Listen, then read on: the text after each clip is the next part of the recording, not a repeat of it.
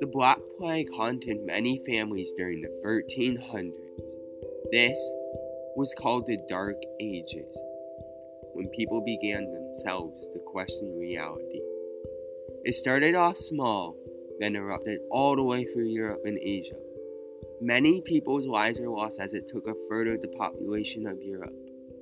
Not only did it kill people, it also killed the economy. Many families starved to death, and others had left their families just to survive. Many children recorded diaries at the time after what has happened during this tragedy. This tragedy that was known still to this day. We will be talking about how this has impacted families and their worldview. Follow me through my podcast as I introduce to you what has happened during the Black Plague.